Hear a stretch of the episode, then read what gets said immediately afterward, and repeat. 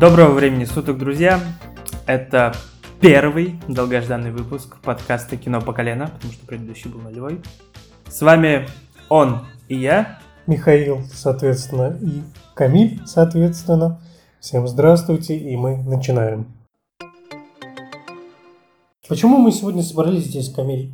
Мы собрались обсудить недавно вышедший сезон давно вышедшего сериала «Половое воспитание». Вот и вышел долгожданный второй сезон. Мы решили быть на хайпе и говорить не о чем то, что вышло 20-30 лет назад, а то, что вышло вот прям только что, только что, буквально месяц-полтора назад. Ну, к слову, я вчера только досмотрел. Первый сезон был достаточно интересный. Он затрагивал провокационные темы в нашем Первый обществе. был максимум, максимально просто провокационный и Табуированный цеплял темы. именно этим, да. Первый сезон, он был как э, палка, которую вы используете, когда идете в болото для того, чтобы проверить, можно ли сюда вставать. Согласен. Второй сезон уже уверенно пошел по... Вопросом, который явно хотели поднять с самого начала, да. Наконец-то. а- Открытость, э, закрытость общества не позволяла. Поэтому второй сезон, как я считаю, много лучше первого. Однозначно лучше первого. Первый я досматривал по совету и смотрел и думал, ну, как это может нравиться? Возможно, будь мне 16-17, я бы тащился от этого сериала, а так это просто, ну, хороший сериал.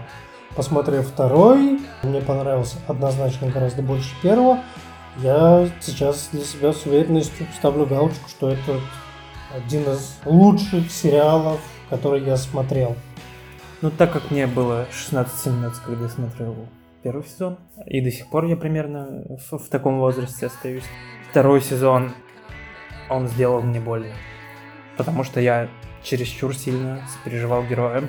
Потому что в основном все герои очень живые, очень интересные. У каждого есть негативные стороны, у каждого есть положительные стороны. Но у меня есть персонажи, которым я не хочу сопереживать.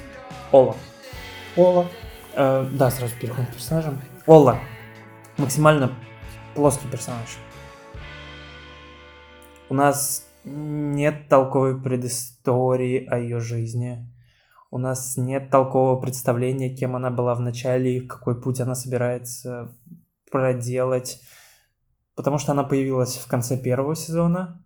И во втором И сезоне... появилась она просто как условие для Отиса. Она была не персонажем, она была Ну, это как... она была реквизитом Ну, как бы Олла во втором сезоне продолжает выполнять эту функцию. до момента До момента, когда ее э, срывает, и э, она... разрывания отношений, да. Да, и она понимает, что она лесбиянка. Но опять же, мне... Мне не было интересно это смотреть. Согласен по поводу Оллы. Ей хочется сопереживать, но не может. Потому что я не понимаю часть ее претензий, я не понимаю ее весь первый сезон, то есть те серии, где она фигурировала, начало второго, она максимально спокойно, максимально открыта ко всему, что с ней происходит.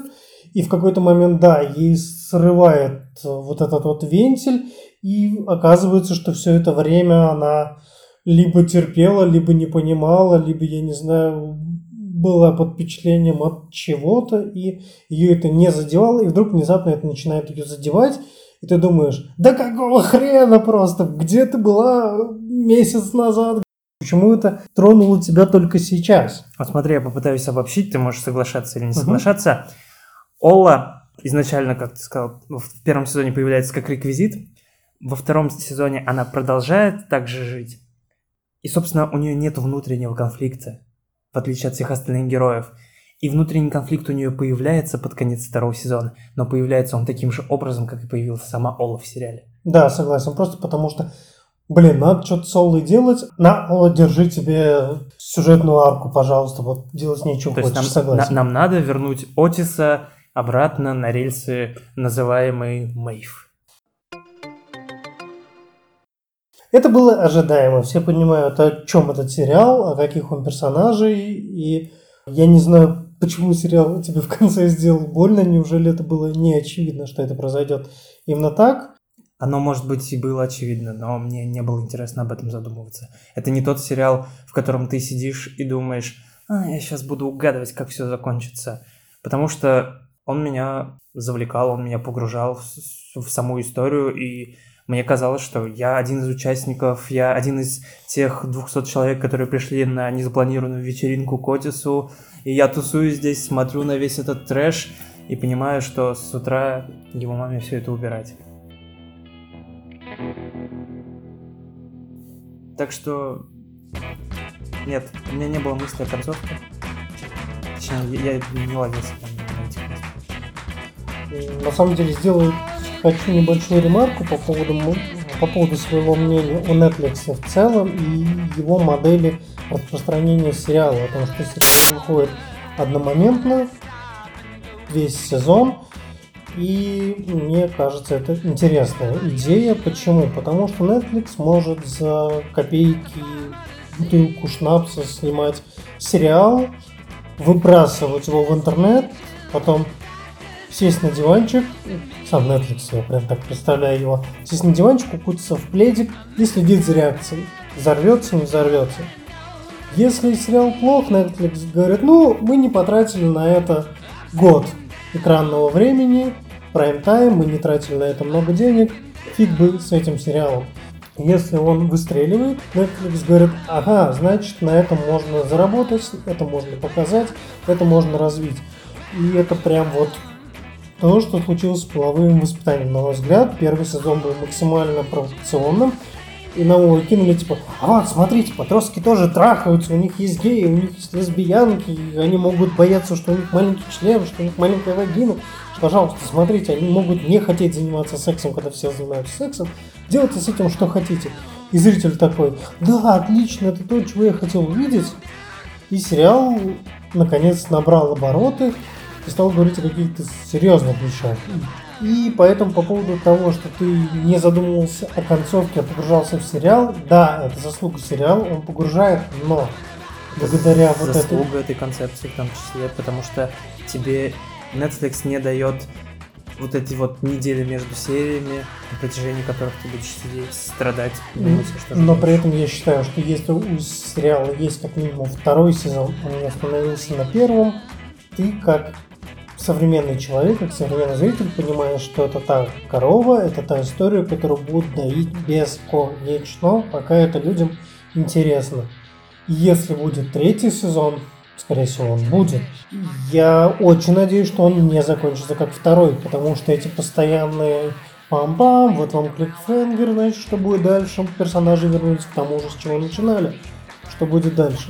Я не соглашусь. Это было очень ожидаемо. Я не соглашусь. Персонажи не вернулись к тому, с чего они начинали.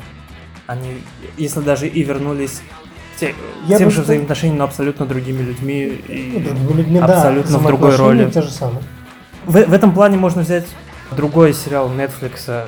Это 13 причин почему. Первый сезон прекрасный. И я после первого сезона думал, боже, круто. Мы видели то, как она шла к самоубийству через свои кассеты, через записи, как она сама это проходила.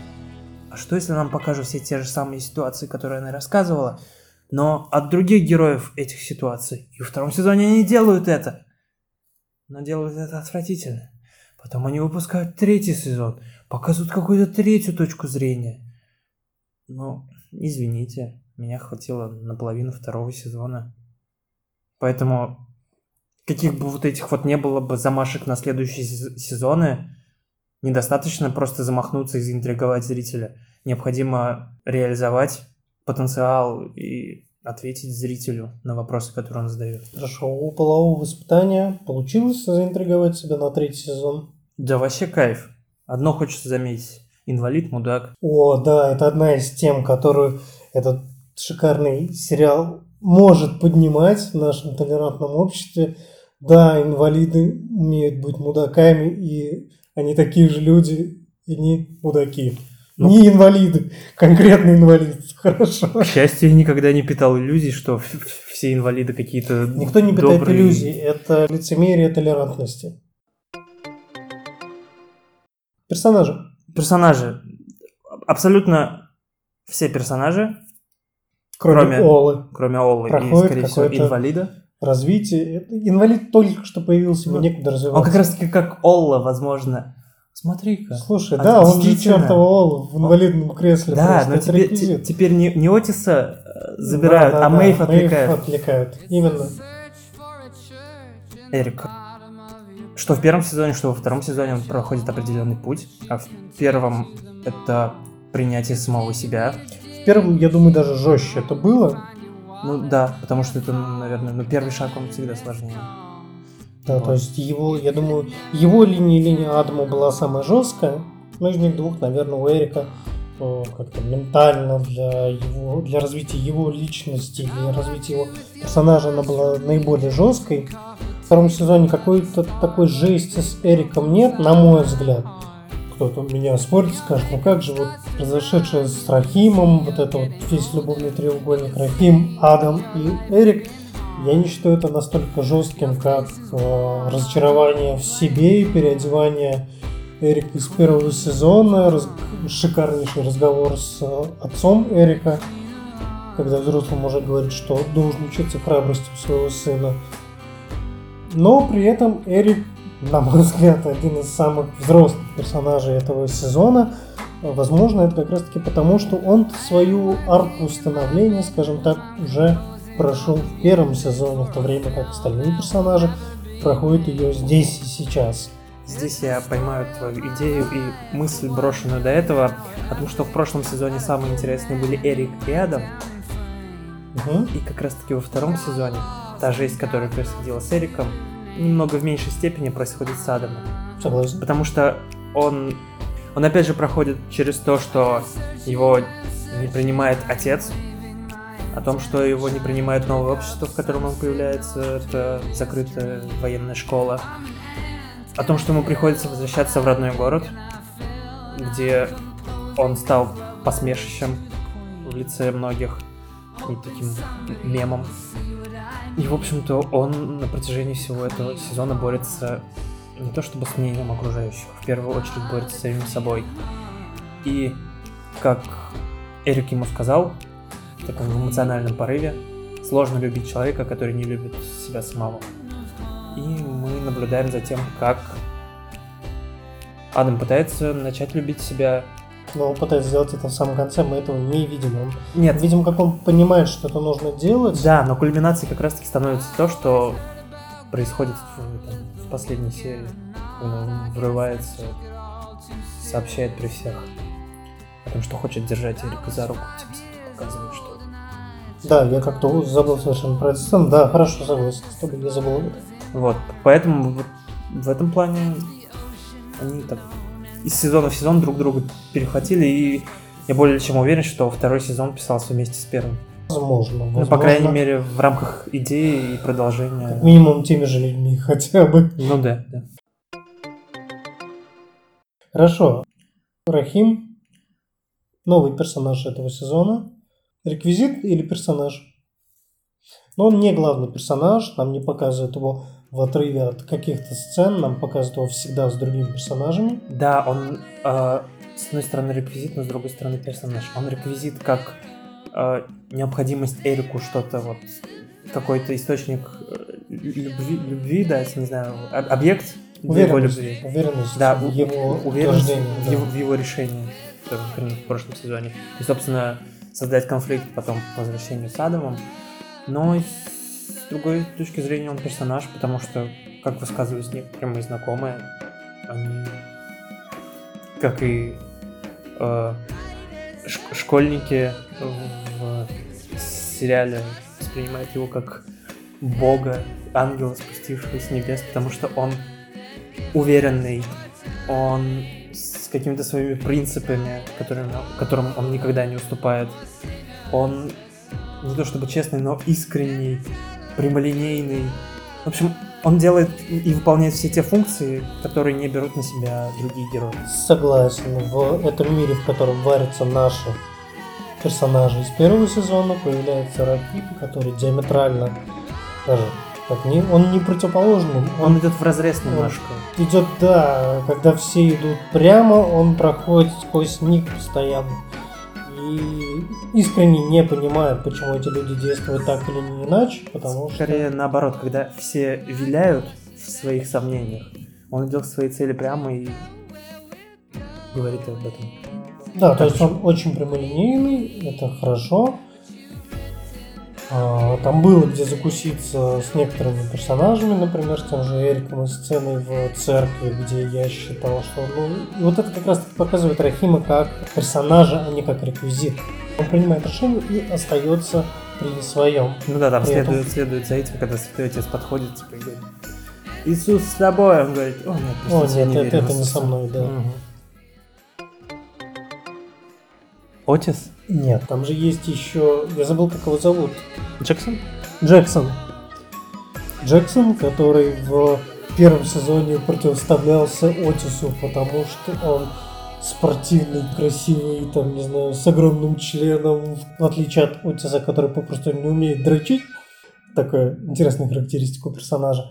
Э, Джексон в этом сезоне больше похож внезапно на Отиса из первого сезона, потому что Весь сезон он борется с собственными родителями.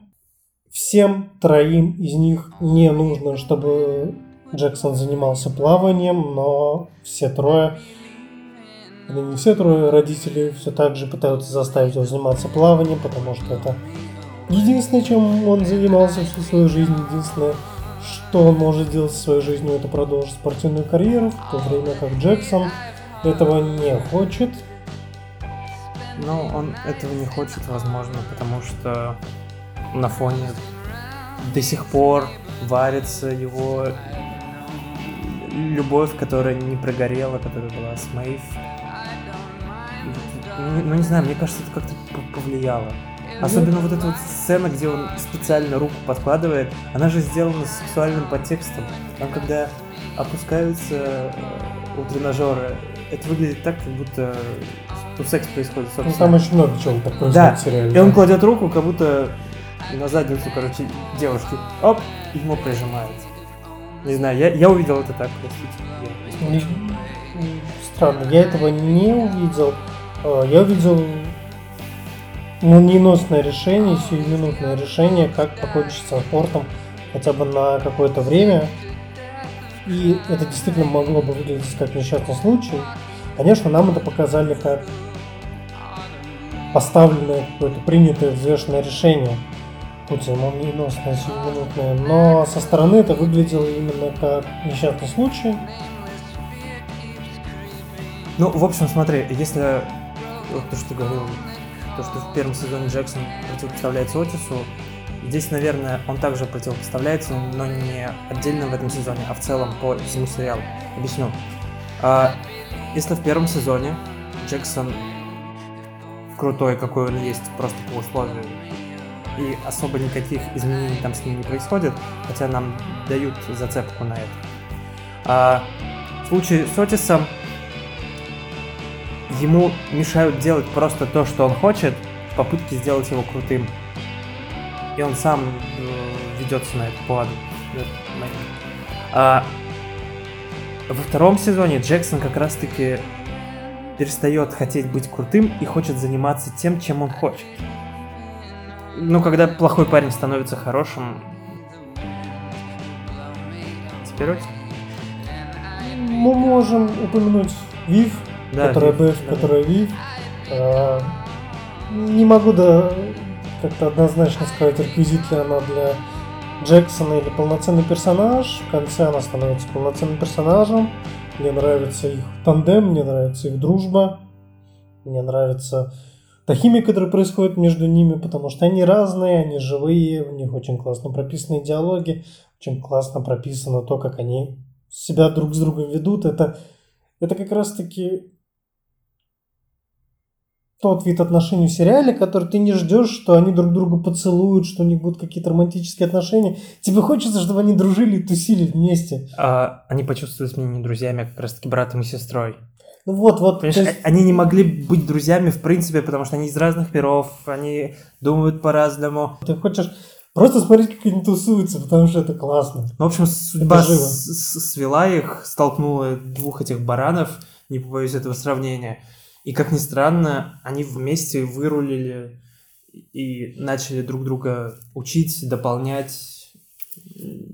И я не знаю. Развитие классное. Да. Советом обратить внимание, если не смотрели. Остаются у нас из главных персонажей двое, собственно, главных персонажей. Ну, там есть еще подружка Мэйв. Э, С подружкой Мэйв очень интересная тема. Да, Подружку Тема зовут крутая. Эйви? Эйви? Я не помню, честно. Вот она как, как какая глупенькая ходит в сериале. Так же мне... Подружка, которая пытается угодить всем и каждому. Кто не смотрел, напомню, что первый сезон начинается, собственно, с секса ее и Адама. И в конце сезона приходит к тому, что, ну блин, оказывается, не надо трахаться, если ты не хочешь. Надо трахаться только потому, что все вокруг трахаются. Вот нельзя было просто как-то поместить эту мысль. Ее надо было вот через такой жесточайший Ну, ад для нее провести. Возвращаем к теме о том, что это сериал, который должен был сначала всю чернуху выплеснуть, понять, что люди этого хотят и продолжать это. Что да, согласен. А по поводу ее образа, ее арки в этом сезоне, на самом деле ее вот это it's okay, it's okay, все в порядке, мне только жалко джинсы, что это были мои любимые джинсы, мне их полиция не отдают. И вот это то, что впоследствии через несколько дней ее накрывает, э, мне наоборот это как-то вызвало определенный резонанс. Я ей сопереживал в этом. И не то, что ее накрыло потом, и накрыло просто с такой силой, что аж до фобии. Но я считаю, что это довольно затянутая на самом деле. Нет, я как, Можно было я- я как психолог с удовольствием смотрел вот эту вот часть. Не в том плане, что «О боже, он мастурбировал на нее». В том плане, что ну, я, я, я понимал, по каким стадиям все это строится и как это работает. Ну вот, на мой взгляд, затянуто. затянуто. Это даже, может быть, быстро было слишком. Ну, то есть, вот то, что она не сразу стала бояться автобусов, то, что Это- она это какое-то время боялась, и снова какое-то время к ним привыкала и так далее, это нормально. Но мне вот это вот именно этап боязни автобусов, который растянут на полсезона, он показался затянутым, к сожалению. Посттравматический синдром. И то, что растянули вот так вот, что она там каждую серию ходила пешком или еще что-то, нам просто каждую серию показывали, чем это грозит. То есть, ну, в- ну, в бытовухе, в том плане, что она боится автобусов, она не может с этим бороться, она идет пешком. Из-за того, что она идет пешком, происходит то-то, то-то. Ну, ну, то есть это показывает влияние на ее жизнь. Мгм. И показать одномоментно, наверное, нет. Меня она не смущала, меня она никак не задевала в том плане, что, боже, опять ее показывают. Нет, я Она, не была, она, она была мельком, вот, вот эти вот эпизоды были, где она пыталась с этим справляться. Да, и вот просто эти эпизоды ни к чему не приводили, то есть ее не замечали другие персонажи, она ни с кем об этом не разговаривала, и вот это вот ее одиночество, я просто сидел ну, и думал, ну я понял уже, я понял, давайте Мгм. это развивать, вот, вот в чем. То есть, когда что-то случается с другими персонажами, чаще всего рядом с ними оказывается кто-то, кто это либо замечает, либо может дать совет. У Эйми, я вспомнил, ее зовут Эйми, у нее такого не было, Так и мне хотелось, чтобы вот это развивалось. В том и дело, что никого не было рядом. И не потому, что никто ей не хотел помочь. а Потому что она сама бо- боялась этой помощи. Она боялась, что она стала там ненормальной в этом плане, что она начинала бояться автобусов из-за такого глупого какого-то поступка, из-за такой глупой ситуации. Это наоборот. Я считаю, что так надо было. От этого э, в конце эффект был еще круче. Если бы этого не было, ну, наверное... В общем, показали боль, могли даже еще сильнее это сделать, могли более резко как-то... Ну, в целом, кайф, кайф. Переходим к Мэйв. Потому что она самая сложная. Она прям сложная, прям сложная. Посмотрите, какая я сложная. Э, Я бы не видел, что она что-то пытается исправить. Не соглашусь. Не соглашусь. В первом сезоне она просто опускает руки и плывет по течению. Она считает себя... э, она считает себя жертвой. не берет свою жизнь в руки и просто такая, ну, типа, меня выгнали из школы, потому что моя мать наркоманка и бросила меня когда-то. А во втором сезоне она, она срывает себя в- вот эту вот защитную маску в виде всяких розовых волос и странных ее выходок и пытается начать все заново, намного серьезнее, намного круче. Она начинает брать ответственность за себя, но ей на голову падает ее мать. Мамаш. И только она пытается наладить жизнь для самой себя, и ей опять надо кому-то помогать, за кого-то что-то решать. Это настолько наперед предугадываемое событие просто, что... Да, да, да, но, но, Блин, хотелось по-другому это сделать. Ну, ладно, ее увезли и, и отлично. Девочку жалко, моих жалко, мать жалко, но не Ой, знаю. девочки вообще вот Девочка классная, да. И Мэйв совсем по-другому раскрывается, когда рядом есть ребенок, за которым надо ухаживать. В очередной раз Мэйв за кем-то нужно ухаживать, и она раскрывается в полноте своих персонажей от этого, да. Переходим к Отизу, который... Давай чисто на эмоциональном фоне. Как? Он прям вырос на голову, и физически, то есть буквально парень вырос, вытянулся ростом и вырос как персонаж. Он- Хотя актеру уже сколько там лет? 27? Что-то Нет, такое. нет, нет. Он очень... Ну, естественно, он ему не 17 актеру, но у меня такое чувство, что либо я стал это замечать, либо это стали так снимать намеренно. А, наконец-то мы видим, что Отис, черт возьми, выше, он очень высокий. Возможно, стали так снимать второй сезон, то Да, есть что персонаж повзрослел, и он стоит рядом с Эриком, и Эрик тоже не маленький. Видно, насколько Отис выше Эрика.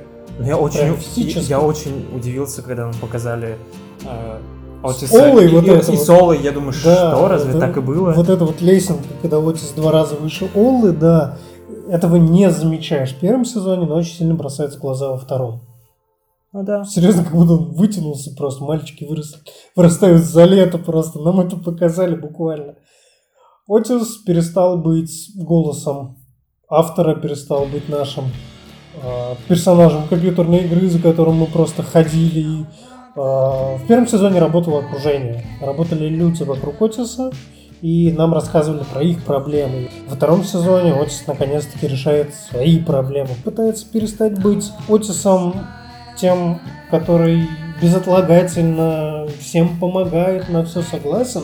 Особенно это проявляется в сцене, где как раз таки у него устраивается вечеринка на 200 человек, Мгм. и его монолог, за который две его любимые девушки говорят ему, ну ты вот Утис и мразь, и я такой сижу просто с лицом, что? Почему? Почему он мразь? Он сказал все как есть, он сказал правильно.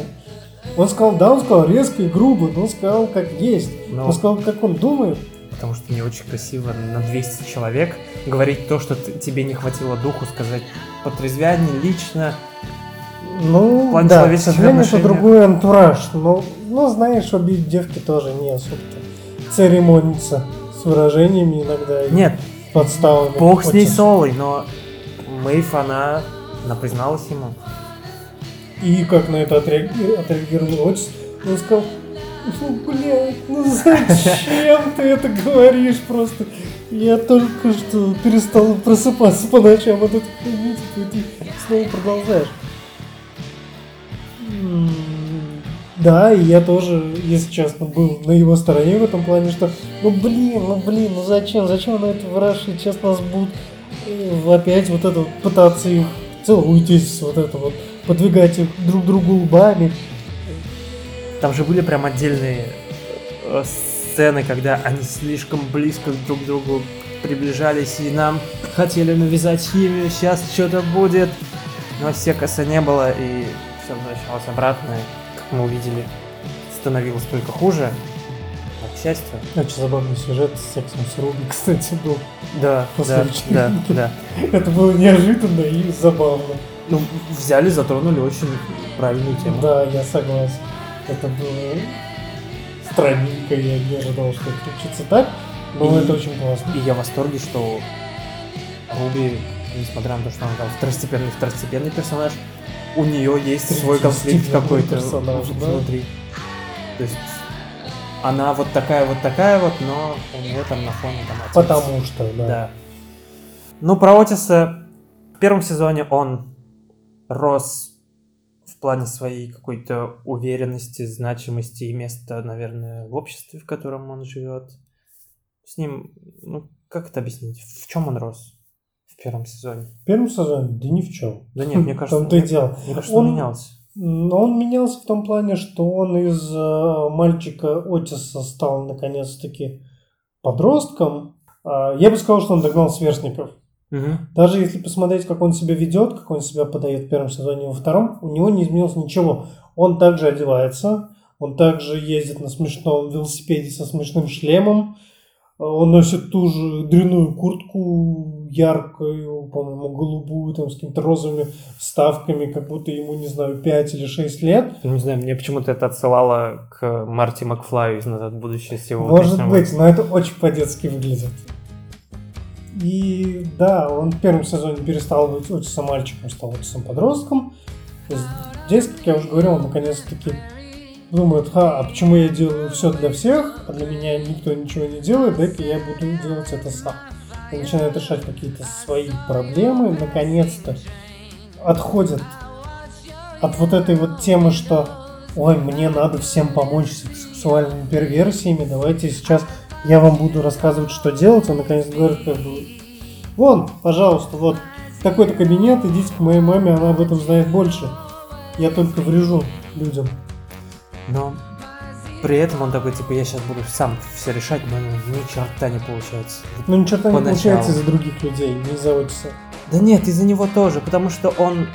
э, я настаиваю на том, что он, как и 500 дней лета, главный герой, он принцесса. Да. И вот он, вот, он мальчик-принцесса, который впоследствии становится мальчиком-принцем, может быть, станет там королем. Ну, то есть он, он, то, что ты уже говорил, когда ему Мэй сообщает, он такой, ну зачем ты мне это сказал? Я- Какой адекватный человек так реагирует? Я, не знаю. Ну, не знаю, человек, который это все уже пережил и спрятал в каком-то потайном сундучке у себя в сознании, если это снова открыть, Ну да, этого точно сейчас не надо. Потому Еще что он никогда не, по- потому что он нико- не пытался это разрешить, понимаешь? Ну, я, я понимаю, но дело в том, что он не пытался это разрешить, потому что Мэйв просто пропала из его жизни, она уже ее исключили из школы, она стала работать где-то там в э, торговом моле, куда они не ходят, потому что там единственный раз, когда он показывает эту локацию, это как э, Мэйв там работает, встречает маму, и все, больше мы ни разу там Знаешь, не знаешь, почему туда не ходят? Потому что там снимают новый сезон. Очень странных дел. Да. Ну, короче, у Отиса появляются в этом сезоне два примера, два примера мужчины. Это бойфренд э, матери. Как его зовут? Якоб? Якоб, Да, да. Якоб. И второй, собственно, его отец. Который очень сильно его разочаровывает. Да. Собственно, первую часть сезона он очень сильно злится на Якоба за то, что он э, Как так может быть? Якоб это отец Олы, и да, Отис не понимает. Ну вот, мы же с Олой встречаемся, нет, нет, почему? Нет, нет, он не в этом плане. Он, он понимаешь, Начинается это с этого, нет, когда, он, когда нет. они выясняют, что Внутри- такого не может быть. Мы подростки, мы можем трахаться и целоваться. Вы родители, вы не можете этого Но делать. я считаю, что там основа не в этом, а в том, что Якоб начинает завоевывать территорию. В том плане, что он... Я думаю, что это скорее сюжетный арк э, Джулиана Андерсона. Ну, За- это... Забыл, как мать его Да, это и туда, и туда работает. То есть это скорее именно ее проблема про завоевывание Якобом территории. Нет, мне кажется, это отражается на ее сыне, на Отисе, потому что он... Ну, вот- он живет там же, Ну, естественно. ну да, тоже. он видит такого типа мужчину-завоевателя, который э, может занять э, душ на, на долгое время. Ну, Чтобы у них закончилась вода, я такая, у вас вода кончилась, я Да, поехал да, да, к да, себе да, да, мыться. То, что он там посреди разговора матери с сыном делает себе фреш, там, не знаю, раскидывает свою мелочь. И это очень бесит Отиса в том плане, что мало того, что он лезет в, в их отношения с Солой, то есть их отношения есть отношения якобы с матерью Отиса сказываются на отношениях Отиса с Олой, так он еще лезет в пространство, в, жи- в жилое пространство. А, и он бесится, он разочаровывается, он агрится. Но тут появляется второй мужчина, Отец. отец. И он надеется, что вот отец. Ну вот, это же отец. Да, я сейчас Отец это же всегда икона. посмотрю, узнаю, как это. Если с ним еще не жить. Но Но случается, что случается с отцом. то, что и происходило еще в первом сезоне, все повторяется. И слава богу, э, в конце Отиса хвати- хват- хватает ума, смелости Извиниться. напрямую обратиться сначала к отцу. Отцу хватает силы признать свои ошибки и сказать сыну напрямую об этом. Из всего этого Отис делает очень правильные выводы, извиняется перед Якобом, понимает, что так или иначе это, наверное, тот мужчина, на которого надо равняться. Причем извиняется не потому, что его попросили, Да, его- да, да, да, а да, его да, да. попросили. До этого. А извиняется, да, потому что он сам этого хочет и признает, что вел себя как говна кусок. И, собственно, становится мужчиной. Да, согласен, что после этих двух разговоров Путин становится тем, за кем хочется смотреть третий сезон. Какой-то итог будет? А, ну, вообще мне сериал понравился тем, что а, каждая серия затрагивала вот отдельные какие-то проблемы взаимоотношений. То есть а, в серии, где а, Отису надо было выбирать между Олой и Мэйв, в той же серии происходит а, выбор у матери Якоб или отец, который, ну, бывший ее муж, который вернулся, они там прям целуются. В этот же момент у Эрика случается выбор э, Рахим или же Ада. Большинство этих выборов разрешается в конце. Да, да, да, возникает. И той же самой Олы возникает э, выбор Отис, либо же Лили. Я Лиля, у меня вагинизм, я обожаю руки пенисы. Ну и там поэтому работают афиша, представления, и Да. там все подходят. а Я. Почему это лес членами? Да, я один вижу здесь лес членов, проблема во мне или что. И, собственно, то, что я говорил, что серии связаны, э, точнее, внутри одной серии герои связаны одной какой-то проблемой, но для каждого индивидуальной, это очень круто. Это прям очень удобно. То есть ты можешь посмотреть отдельную серию, условно понять что-то для себя из отдельной серии. Да, в первом сезоне к этому был другой подход. Нам в начале серии показывали проблемы абсолютно неинтересных нам случайных людей. Здесь от этой концепции отошли, да, в этом сезоне уже у них нет их курсов скорой экстренной эмоционально-психологической сексуальной помощи. А, Да, здесь поднимаются вопросы одновременно у всех персонажей, в каждой серии согласен. Ну и по Это поводу... делается более, нена- более ненавязчиво, скажем так. социальный подтекст прям. И очень круто все решается. В конце у меня две мысли. Э, Первая, которую мне высказал один человек, то что каждый персонаж так или иначе тебя трогает. Ну, что-то ты находишь в каждом персонаже. Что-то тебе симпатично, и ты думаешь, «А как у меня, или «А, вот было что-то похожее, и персонажи работают. И второе, огромный показатель того, что сериал уд- удался, сериал хороший и сценарий гениальный. Я досматривал седьмую серию, всего серии 8, и думал, а как Все, вы, как вы, нет, так? нет, не, не так. А как вы в последней серии все закроете? А что? А тут же еще можно дофига. И они в восьмой серии начинают просто по полочкам раскидывать. Да, очень классно раз- разобрано, согласен. И я сижу такой, Не кажется, как будто это полсезона, это полноценный сезон, который дает затравку на продолжение, но при этом заканчивается. они прям так, так равнехонько закрыли. Согласен. У меня, у меня вопросов не осталось, может быть, через время они появятся, но я в восторге. Подытожим.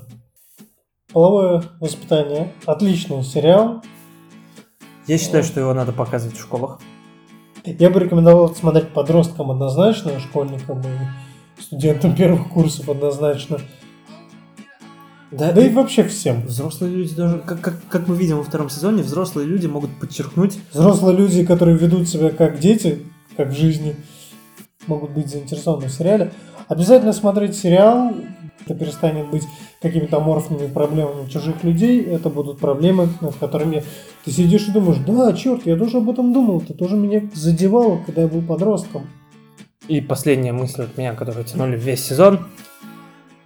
А, хотите ебаться, ебитесь. Не хотите ебаться, не ебитесь. Вы все равно будете нормальным человеком. Вообще делайте, что хотите. Это ваша Всё, жизнь. блядь. Come on. Все. Mic drop. С вами были он и я, Камиль и Михаил. Мой верный кулань. Черт. Все, всем пока.